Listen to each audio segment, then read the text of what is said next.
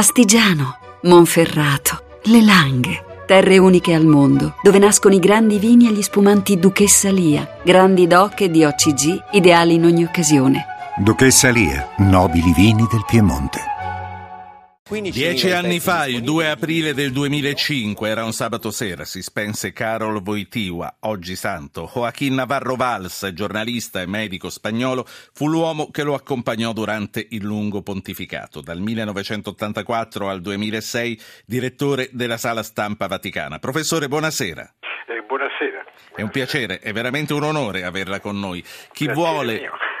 Gli ascoltatori che vogliano parlare eh, con me e con Joaquín Navarro Valls su Papa Voitiwa chiedano subito di intervenire con un messaggio al 335 699 2949. Professore, qual è la cosa, il gesto, una parola che più le piace ricordare di Giovanni Paolo II? Guardi, mi fa una domanda che sembra molto facile, ma è difficilissima, perché vent'anni tirar fuori soltanto una parola. Ma, ma guardi, ne possiamo tirare fuori anche dieci, eh? a noi fa piacere. Dunque, mi permetta di cominciare, naturalmente tutti ricordiamo, perché è vero, eh, le molte sofferenze nella vita di, di questa persona, no? molte sofferenze. E forse le immagini de, degli ultimi mesi della sua esistenza eh, rimangono ancora molto, molto vive. Ma proprio per questo volevo ricordare che lui era una persona di ottimo buon umore. Eh, mi ricordo que- in quel tempo la domanda che era dovuta al mattino, Santo Padre, come sta? Come sta oggi? E la risposta con, con, un, con un viso un po' ironico, non lo so, non ho letto ancora i giornali.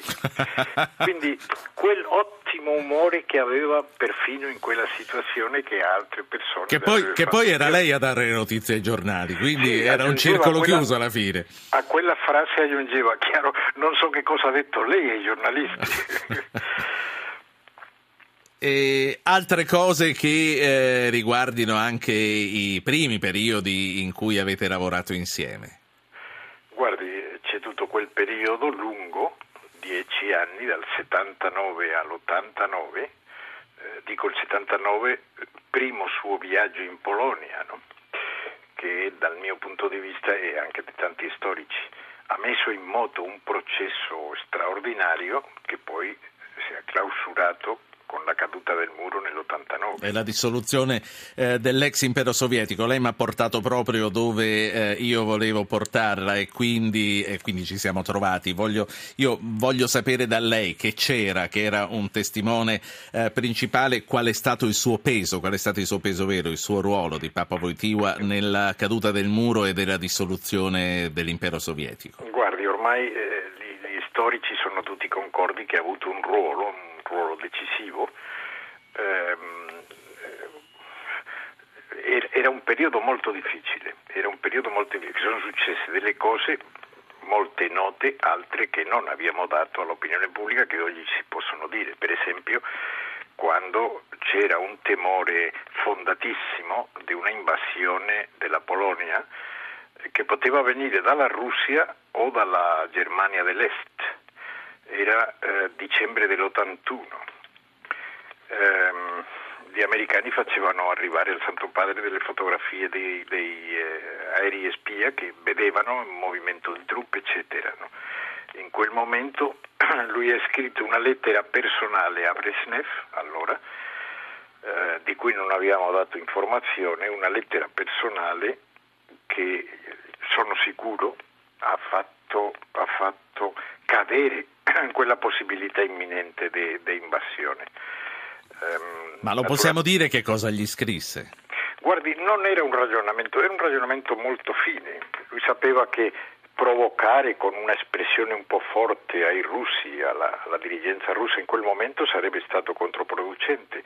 Quindi la, l'argomentazione sua era voi lei, signor Presidente, ha firmato l'atto finale di Helsinki qualche anno prima, dove si impegnava a non interferire in stati, eh, fratelli o i nomi che allora si davano a tutto l'impero. No? Quindi, come dicendo, se adesso c'è una mossa di questo tipo, l'opinione pubblica internazionale saprà che lei ha violato un documento solenne che lei ha firmato. Questo era un po' il Certo. suo. Quella lettera non è stata risposta, o meglio, io penso che sì, è stata risposta. La risposta è stata la non invasione, anche se da Mosca non, è, Certo. non è arrivata Non me ne è mai arrivata una missiva, eh, un foglio di carta. Ehm, professore, eh, Joaquin Navarro Valls, questo lo dico a chi ha acceso la radio solo adesso. Sentiamo due ascoltatori, un'ascoltatrice e un ascoltatore. Cominciamo da Giuseppina, ogni tanto una donna c'è qui da noi. Giuseppina da Udine, buonasera. Eh, buonasera, eh, premetto che sono emozionatissima di parlare con una persona dello spessore del dottor eh, Navarro Valls. Eh, spero che mi dia con- ascolto e conforto e, no- e non eh, reprimende come ultimamente sto ricevendo quando esprimo delle mie sofferenze. Il mio argomento è più ecclesiastico che diciamo di tipo politico come quello Sì. che avete detto. Noi siamo qui dieci minuti a ricordare la Ecco, figura ho di Papa. Voitiva, Allora- quindi cerchi di inserirsi in Ecco, questo discorso. Allora, io chiedevo, volevo chiedere al dottor Navarro Valls cosa pensa, direbbe Giovanni Paolo II riguardo al sinodo sulla famiglia che c'è appena stato e su quello che si annuncia. E poi gli esprimo che ho un po' di sofferenza e tanta nostalgia per eh, i pontificati da Giovanni Paolo II a Benedetto XVI perché Sì. credo che sia molto facile, troppo facile per tutti noi guardare in basso, che comunque la misericordia c'è sempre stata anche prima e che secondo me la Chiesa dovrebbe farci più guardare in alto e Sì. spingerci a, a superarci noi stessi, non a guardare Signora solo- Giuseppina. Ecco. Eh, Eh, eh, scusate l'emozione. No, ma- guardi, eh, Ecco. me, me la sta trasmettendo questa emozione. Grazie Io la, signora. La ringrazio molto per le sue parole di tipo personale, insomma, penso di non meritarmelo, comunque la ringrazio moltissimo. Che cosa direbbe il Santo Padre? Il Santo Padre eh, Giovanni Paolo II l'aveva già scritto, lui ha scritto, eh, lei si ricorderà, meglio, ha dato, ha, ha- ha- ha parlato in una serie di udienze pubbliche del mercoledì e che poi tutto- tutti quei testi sono stati raccolti in un libro molto bello che si chiama Uomo e donna li creò. È un grande documento magisteriale, tutto, tutto il contenuto di quelle udienze, proprio sul tema del- dell'amore umano, della famiglia, eccetera. Questo rimane lì ed è un, è un- forma parte del magistero, Certo. del magistero della Chiesa. Io penso che quei testi sono lì e, e- e- sono molto ricchi, no? Solo posso dire questo. Il tema di misericordia che lei accennava, certamente Papa Francesco parla moltissimo di misericordia ed è logico, la misericordia in fin dei conti non è soltanto una cosa bella tra noi uomini e donne, ma è un attributo divino, Dio è misericordioso. Ma non ci scordiamo che è stato Giovanni Paolo II che ha canonizzato alla suora polacca Kowalska che aveva avuto delle rivelazioni su questo tema della misericordia Sì. e che ha inserito nel calendario ecclesiastico universale della Chiesa la festa della misericordia. Professore, eh, passo- le passo Antonio, Antonio che chiama da Bari. Buonasera Antonio. Buonasera, grazie per la disponibilità, naturalmente un grande onore parlare con il professor Navarro Valls. Eh, per un, un certo senso la signora precedente Giuseppina ha anticipato la mia domanda che era eh, un argomento era appunto la famiglia, cioè cosa avrebbe fatto il meraviglioso Carol Voitila di fronte a questa, dobbiamo essere leali con noi stessi, di fronte a questa confusione, in particolare che avviene nelle scuole, nelle scuole elementari, dove ai bambini eh, purtroppo viene posto oggi un, un sistema della famiglia, un complesso di valori completamente rivoluzionato eh, da, da quello Lei, lei sta citando qualche esperienza che avviene in qualche scuola e che è Ma stata normalmente, contestata. normalmente sulla stampa, dottor Po, avve- avviene che viene ritenuto anormale chi si adegua ai valori, mentre tutto quello che abbiamo vissuto noi della nostra generazione, ritengo abbiamo un'età simile, eh, era vissuto diversamente. Sì, è vero, però, Eh, però il, mondo, il mondo va avanti, cioè, eh, il bicchiere è sempre un po' pieno, un po' vuoto. Eh, grazie signor Antonio. Prima che eh, Joaquin Navarro Valls eh, risponda a Antonio, faccio parlare Piero. Piero che chiama da Roma. Buonasera Piero. Buonasera a lei e anche al dottor Navarro Valls.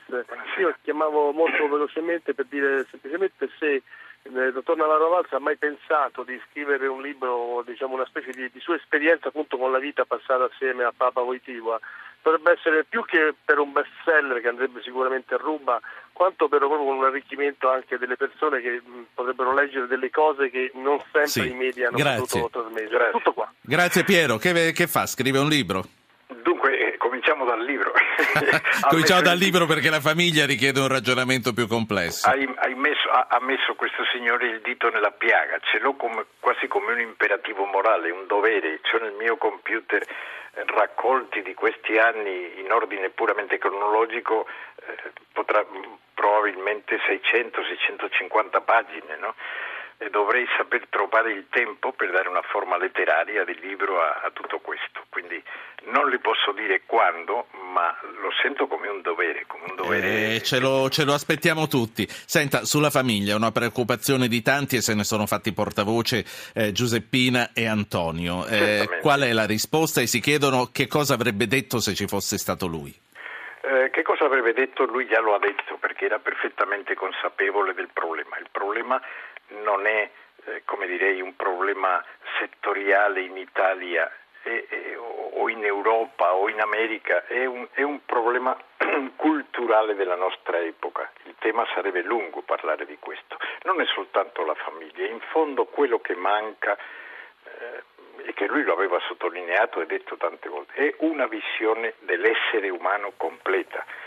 Viviamo in un'epoca in cui sappiamo quasi tutto di un essere, l'essere umano, sappiamo quasi tutto da tante scienze settoriali, eccetera, tranne che chi è, chi è l'essere umano. Questo è il grande tema. Allora questo ha un riflesso in tutto, lo, lo- lo vediamo a livello sociale, non vorrei ricadere adesso e parlare ancora No. di corruzione o cose, lo vediamo a livello Tanto familiare. continuiamo a parlarne appena la saluto di corruzione. Quindi lo prendiamoci questo- questi dieci minuti sabbatici. Sì. Esatto, dico lo vediamo in tutte, in tutte le aree della, della vita, no?